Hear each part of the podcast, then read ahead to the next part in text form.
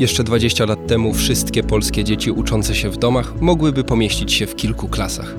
Dziś, według danych przekazanych tygodnikowi, ze szkoły na rzecz edukacji domowej zrezygnowało już ponad 60 tysięcy uczniów i uczennic. Co motywuje rodziców do porzucenia tradycyjnych szkół? Czy edukacja domowa to szansa dla wszystkich, czy kolejny etap odbywającej się po cichu prywatyzacji szkolnictwa?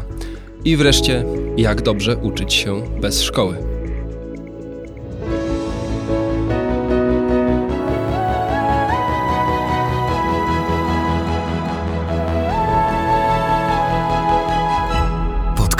Tygodnika Powszechnego. Weź, słuchaj. Dzień dobry. Słuchacie podcastu Tygodnika Powszechnego. Ja nazywam się Krzysztof Story, a ze mną w studiu przy ulicy Dworskiej w Krakowie jest Przemysław Wilczyński, dziennikarz specjalizujący się w edukacji i autor tekstu z nowego numeru tygodnika o tytule Wolnie od szkoły. Cześć. Cześć. No, zaczniemy od motywów chyba, bo przejście na edukację domową to jest coś, czego parę lat temu, dekadę temu, niewiele osób sobie to w ogóle wyobrażało. Tak? Do szkoły się po prostu chodzi. I teraz y, to jest chyba duża zmiana. Y, pytanie o powody tej zmiany, bo to jest duże brzemię i dla uczniów, i dla rodziców. I chyba motywy są trochę głębsze niż to, co się popularnie często mówi, czyli ucieczka od Przemysława Czarnka i jego reform szkolnictwa. Mhm, to pewnie też, ale, ale rzeczywiście one są głębsze. Jeszcze wracając do tego, co powiedziałeś we wstępie, do tej ilościowej, mm, ilościowego wymiaru e, zjawiska, to żeby sobie to wyobrazić i uplastycznić, to zaczęło się faktycznie od liczby będącej równowartością kilku sal lekcyjnych na początku wieku. W ogóle nauczanie domowe jest możliwe od lat 90., a dzisiaj mamy y, równowartość na przykład wszystkich uczniów chodzących do Gdańska. Tak mniej więcej, plus minus. Czyli całe duże miasto znikło nam z systemu edukacji. Nie takie największe miasto, ale takie, takie całkiem spore.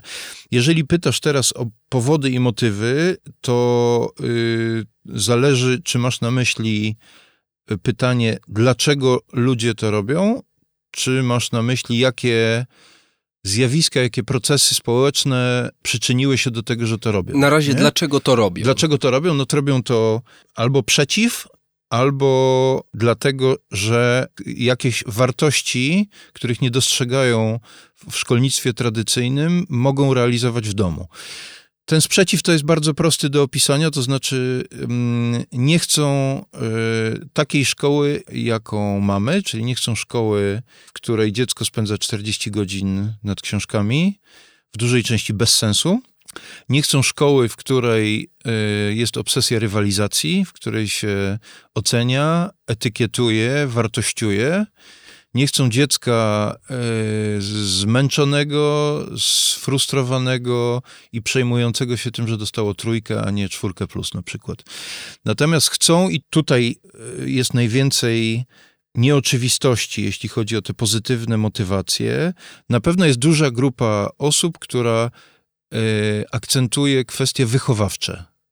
Chcemy wychowywać nasze dzieci w zgodzie z naszymi wartościami, a szkoła jest tak dominująca e, i tak bardzo chociażby przebywanie w środowisku rówieśniczym e, wpływa na nasze dziecko, że my chcemy mieć większą kontrolę nad tym, co, e, co to dziecko myśli, jak jest uformowane i tak dalej. I tutaj mm, na pewno bardzo dużą grupą osób wśród edukatorów domowych w Polsce są osoby, które, osoby wierzące i praktykujące. To w ogóle są takie źródła nauczania domowego w Polsce. Bardzo dużo na początku, właśnie w latach 2000 to były środowiska konserwatywne, katolickie e, i tak dalej, i tak dalej. Dzisiaj się to troszeczkę skomplikowało i ta mapa światopoglądowa osób uczących się w domach jest zróżnicowana, e, ale ten aspekt wychowawczy jest nadal dominujący. Czyli chodzi o wartości. Chodzi o wartości bardzo różnie definiowane. Jedna z bohaterek tego tekstu to jest dziewczyna 21-letnia, która, która rok temu postanowiła razem z siostrą, trzynastolatką, przejść na rok na nauczanie domowe. Uwaga, dlaczego? Dlatego, żeby się dobrze przygotować do egzaminu ósmoklasisty, co, co wiele mówi o, o naszym systemie. To znaczy chciała zaoszczędzić siostrze e, stresu, przebywania w szkole bez sensu przez 8-10 godzin i chciała, żeby ta siostra odetchnęła, żeby miała czas jednak na, na życie, na zajęcia dodatkowe i żeby w spokoju te 3-4 godziny dziennie przygotowywała się do, y, do egzaminów. Udało się, zdała świetnie te egzaminy. I ta dziewczyna, ta 21-latka, to jest Wiktoria Korzecka, to jest y, osoba, która się definiuje jako feministka, jako uczestniczka strajku kobiet. Była nawet ki- kilkukrotnie z, z, z, zwijana, że tak powiem, na komisariat w związku ze swoim uczestnictwem w proteście przeciw zaostrzaniu prawa aborcyjnego.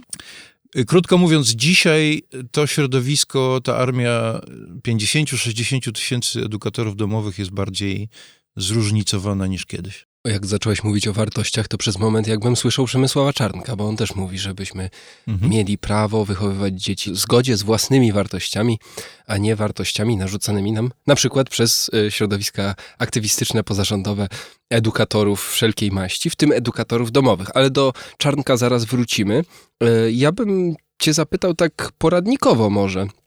Jak wygląda, abstrahując od polityki w tym momencie, jak wygląda edukacja domowa? Bo to nie jest tak, że wypisujesz dziecko ze szkoły i nic nie musisz.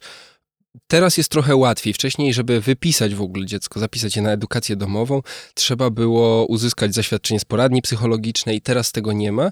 Natomiast jakie są wymogi i jaki jest rytm tej edukacji? No bo przecież normalnie egzaminy się zdaje. Oczywiście zdaje się egzaminy końcowe. To niekoniecznie się odbywa pod koniec roku, bo można je zdać wcześniej, jak dziecko jest gotowe, ale z każdego przedmiotu raz w roku trzeba taki egzamin y, zdać.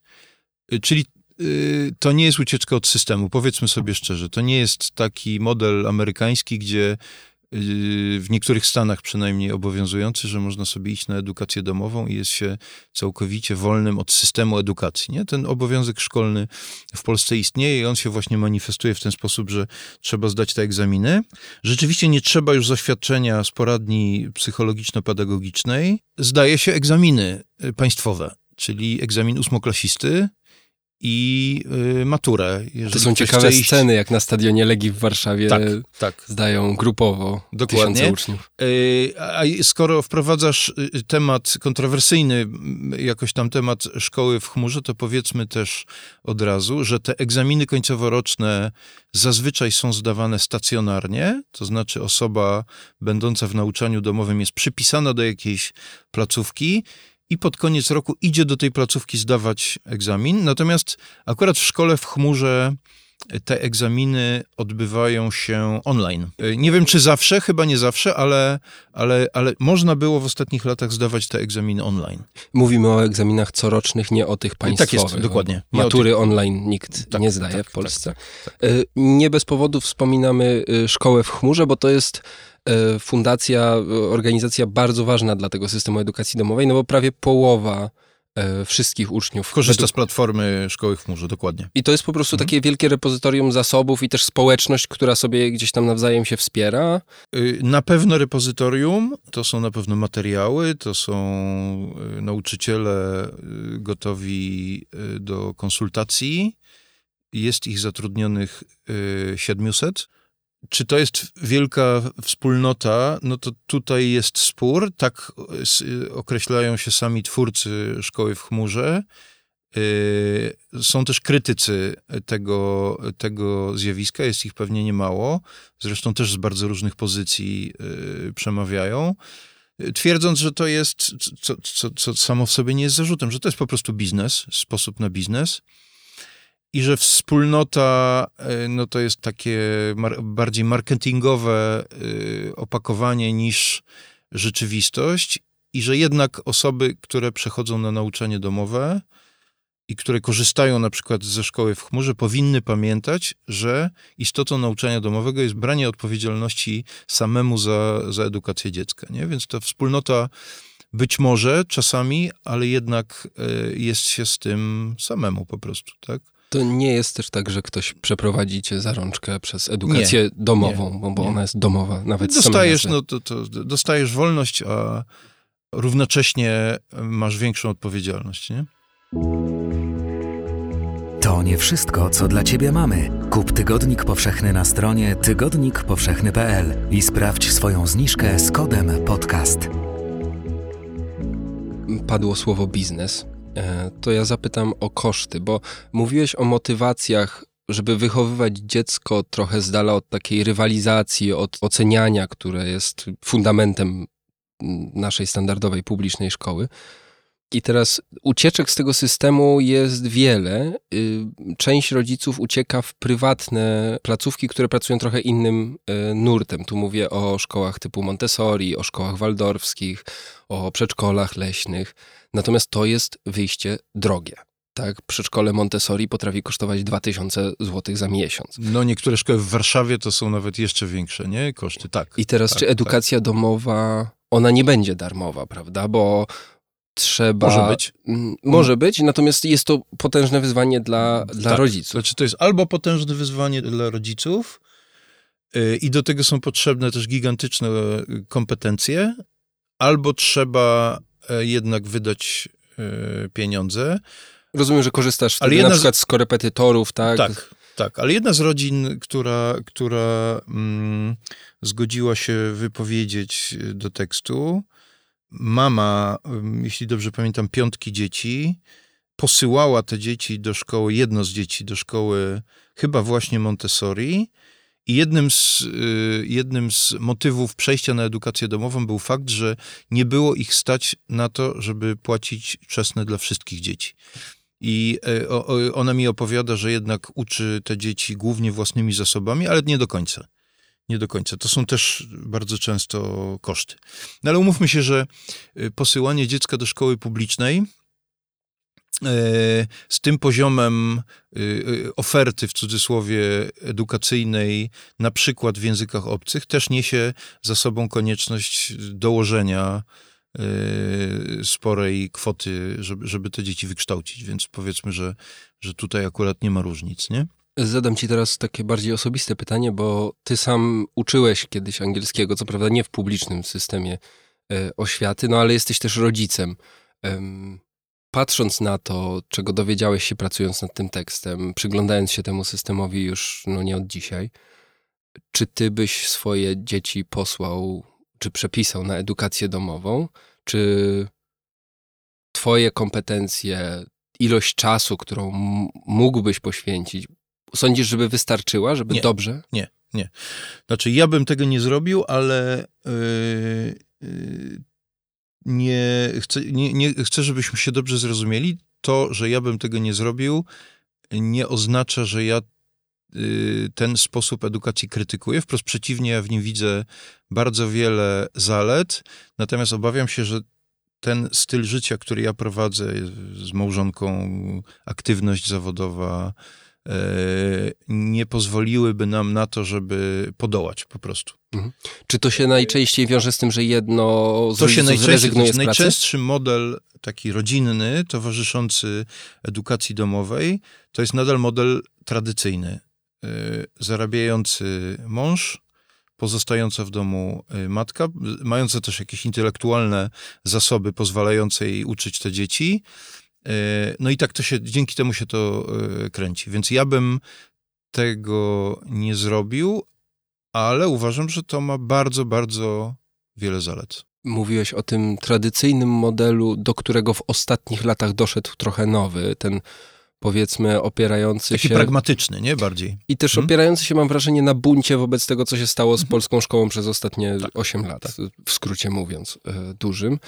Mm. Ale jeszcze pandemia po drodze, jeszcze mhm. szkoła w chmurze mhm. i popularność, więc myślę, że tych procesów, które, które wyhodowały y, owe 60 tysięcy edukatorów domowych, że, że dużo jest tych, tych, tych procesów. Nie? No właśnie, y, wspominasz jedną bohaterkę y, w swoim tekście, która jest nie rodzicem, tylko siostrą tej dziewczyny, która się uczy w edukacji domowej. Uczyła uczyła y, z sukcesem dużym y, i czy to jest coś, co się pojawia coraz częściej, to znaczy, że właśnie odchodzi się od tego modelu, mama zostaje w domu i uczy dzieci, a... Nie, myślę, że to jest bardzo, że ta historia jest y, jedyna w swoim rodzaju, nie? Że siostra, która jest studentką, działaczką taką edukacyjną, Yy, to jest taka historia zupełnie niezwykła. Nie? Że myślę, że to jednak jest nadal sytuacja, w której yy, rodzice Mhm. podejmują taką decyzję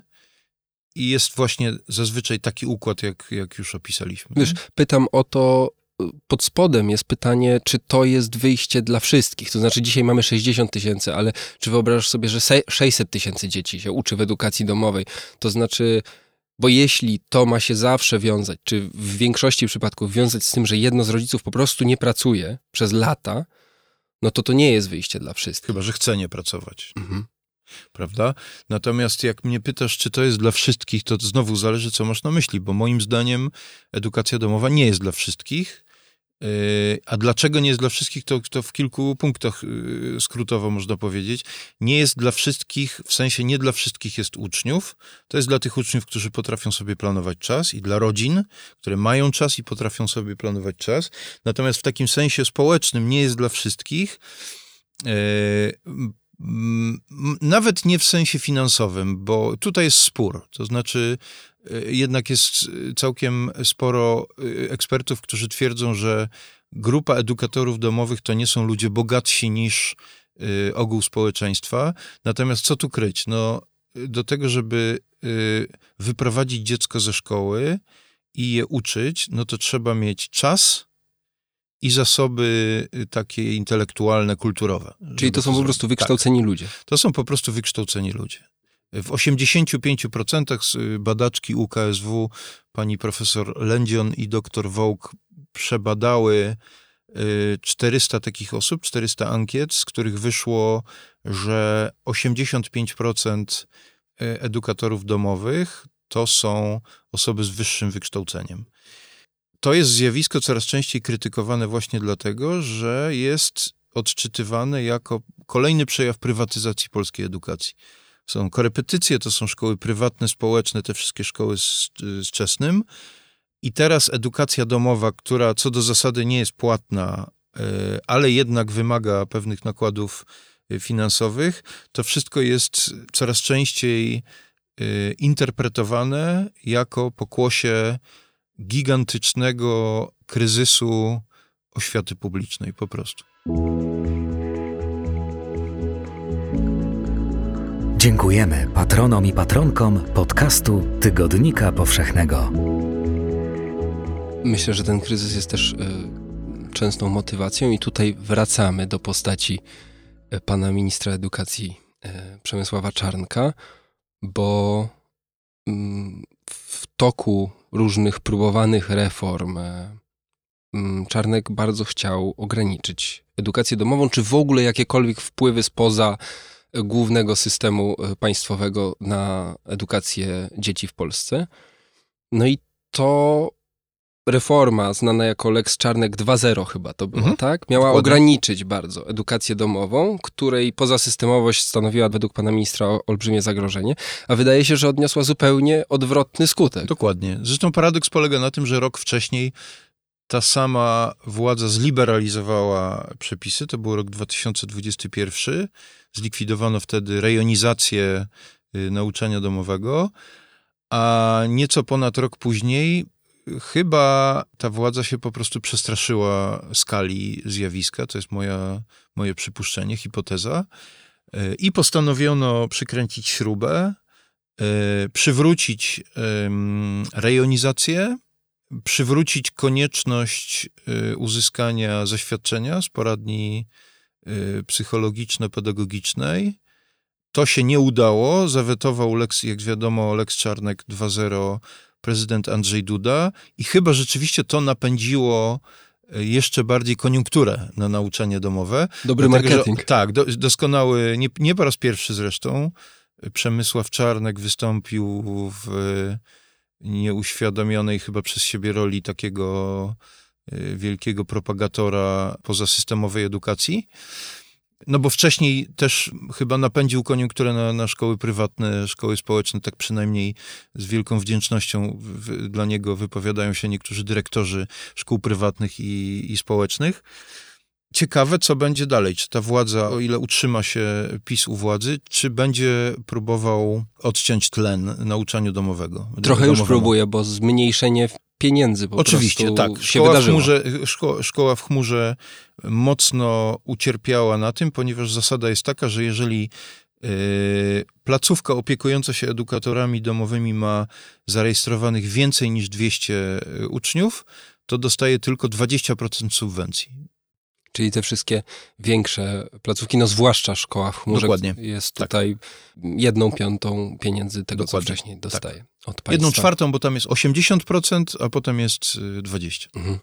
A co jeśli y, po wyborach za chwilę, bo rozmawiamy w przededniu y, wyborów, zmieni się władza? Czy w programach partii opozycyjnych, w tym co mówią, jest y, coś y, dotyczącego edukacji domowej? Nie zauważyłem, ale nie dam sobie y, ręki odciąć, że, że, y, że tego nie ma. Nie sądzę, bo te, te programy są utrzymane na bardzo wysokim poziomie ogólności i o edukacji w ogóle tam jest bardzo rzadko cokolwiek wspomniane. No ale kluczowe są, w, y, moim zdaniem, i, i pośrednio odnoszące się do tego zjawiska, są pomysły na, na uzdrowienie oświaty publicznej. I tutaj będzie się też rozstrzygała przyszłość edukacji domowej, w ogóle takiej alternatywnej, powiedzmy. Y, W tych programach jest bardzo wiele ciekawych rzeczy, o których pewnie nie mamy czasu teraz rozmawiać, ale ja tam nie dostrzegam jakiegoś radykalnego, w pozytywnym tego słowa znaczeniu, pomysłu na to, żeby przywrócić y, świetność y, edukacji publicznej. Czyli twoim zdaniem ten odpływ ludzi z systemowych szkół będzie trwał? Ja myślę, że on będzie trwał. Tak. To teraz odezwę się głosem systemu polskiej oświaty i zapytam o wyniki, o oceny. To znaczy, i tu podzieliłbym pytanie na dwa. Pierwsze to jest, czy wiadomo, jak te dzieci w edukacji domowej zdają egzaminy. Z tego, co pamiętam, to jeśli chodzi o matury, była, była robiona taka symulacja w zeszłym roku i na pewno, ale to jest jeszcze do sprawdzenia, na pewno te wyniki nie odbiegają od, y, od wyników dzieci chodzących do szkół. To znaczy nic po prostu nie wskazuje na to, żeby nauczanie domowe odbierało y, skuteczność przygotowywania do egzaminów, a jak wiadomo, nie to jest w ogóle celem przechodzenia na nauczanie domowe. Jeżeli, jeżeli podnosi Nie, to się... też powinno być celem w ogóle edukacji. Nie to powinno być celem w ogóle edukacji, ale jak wiemy, i tu się odwołuję już bardziej do swojego doświadczenia jako rodzica, no to trzeba zawsze grać na dwa fronty, nie? To znaczy, że namawiać dzieci do tego, co jest według ciebie istotne, ale też no niestety nie można lekceważyć do końca rzeczywistości. I drugie pytanie o Mhm. wyniki, myślę dużo trudniejsze i dużo bardziej złożone. Podstawowym argumentem przeciwko edukacji domowej jest brak socjalizacji, jak to się ładnie mówi, czyli po prostu tej klasy, do której się chodzi, tych korytarzy, na których się robi jakieś wygłupy z rówieśnikami, e, tej atmosfery, tej grupy społecznej, którą ma stanowić szkoła. Czasami stanowi, czasami nie. Jak sobie radzą z tym ludzie, którzy wychowują dzieci i uczą je w To edukacji jest domowej? bardzo ciekawe. Rozmawiałem z naszym redakcyjnym kolegą. Nie wiem, czy y, możemy ujawnić z kim dokładnie, ale nie jest to y, najistotniejsze. To jest nasz kolega, który ma za sobą doświadczenie y, nauczania domowego dla swoich dzieci. I on mi powiedział, że po latach docenia wszystkie walory edukacji domowej, wspomina z nostalgią te czasy wolności, jakie edukacja domowa jemu i jego dzieciom dała, ale równocześnie jest świadom, mało tego, dzieci są świadome i wyrażają to, że ta edukacja domowa im coś odebrała. E, odebrała im możliwość kontaktu e, z rówieśnikami, może nie tak do końca, no ale na pewno ograniczyła, a z kolei sprawiła, że znacznie więcej e, miały dzieci kontaktu z dorosłymi. Natomiast te osoby, które są w tej chwili w nauczaniu domowym, ten argument braku socjalizacji bardzo udatnie y, zbijają, mówiąc po prostu, że tę socjalizację zapewniają i że jest to socjalizacja lepszej jakości, dlatego że to jest socjalizacja z wyboru, dlatego że spotykają się z innymi rodzicami, którzy mają dzieci w edukacji domowej, tworzą kooperatywy, czyli jakieś większe grupy y, rodziców y, i, i, dzieci w nauczaniu domowym. Dzieci chodzą na zajęcia dodatkowe, Podczas gdy socjalizacja w szkole, na przykład publicznej, no polega na tym, że po prostu jest 30 osób w tym samym wieku spędzonych do, do jednej klasy, w której wszyscy siedzą zgarbieni, ze wzrokiem skierowanym do tablicy i się uczą różnych niekoniecznie potrzebnych y, rzeczy. Więc tutaj odpowiedź na to pytanie jest pewnie niejednoznaczna i od każdej osoby usłyszysz troszkę coś innego. Mhm. Też w zależności, czy rozmawiamy w Warszawie, czy w jakiejś małej wsi, czy małym mieście. Myślę, że to potwierdzę tylko, bo już to gdzieś wspomniałeś, że ty generalnie patrzysz na to jednak pozytywnie, jako taką furtkę nie dla wszystkich, ale furtkę prowadzącą często tak, w dobre Ja najbardziej, najwięcej krytycyzmu i obaw mam w związku z tym, że właśnie, że to nie jest dla wszystkich i że powiększa nam się w Polsce przestrzeń prywatyzacji edukacji, która sprawia, że to rozwarstwienie będzie rosło. To jest moja główna obawa. Natomiast co do samych indywidualnych wyborów, to uważam, że to one są bardzo ciekawe i, i mogą się tylko przydać. Parę tych historii, tych indywidualnych wyborów tutaj opowiedzieliśmy więcej w tekście Wolni od szkoły e, w nowym numerze Tygodnika Powszechnego.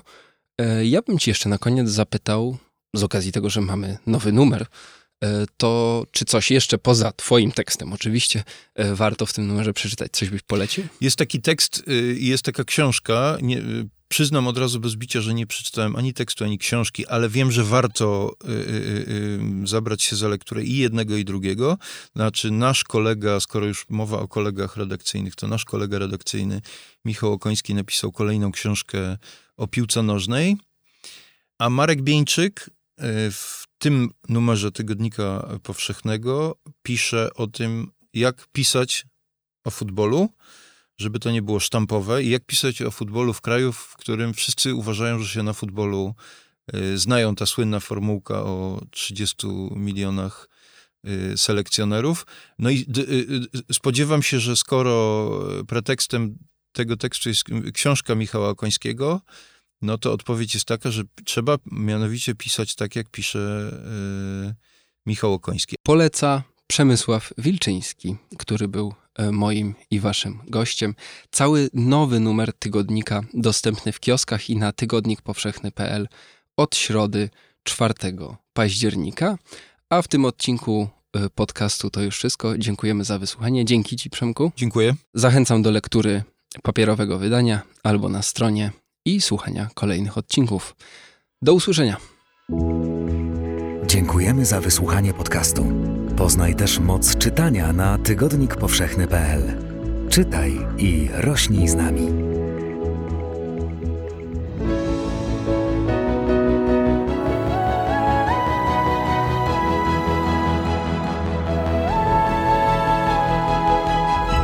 Podcast Tygodnika Powszechnego. Weź, słuchaj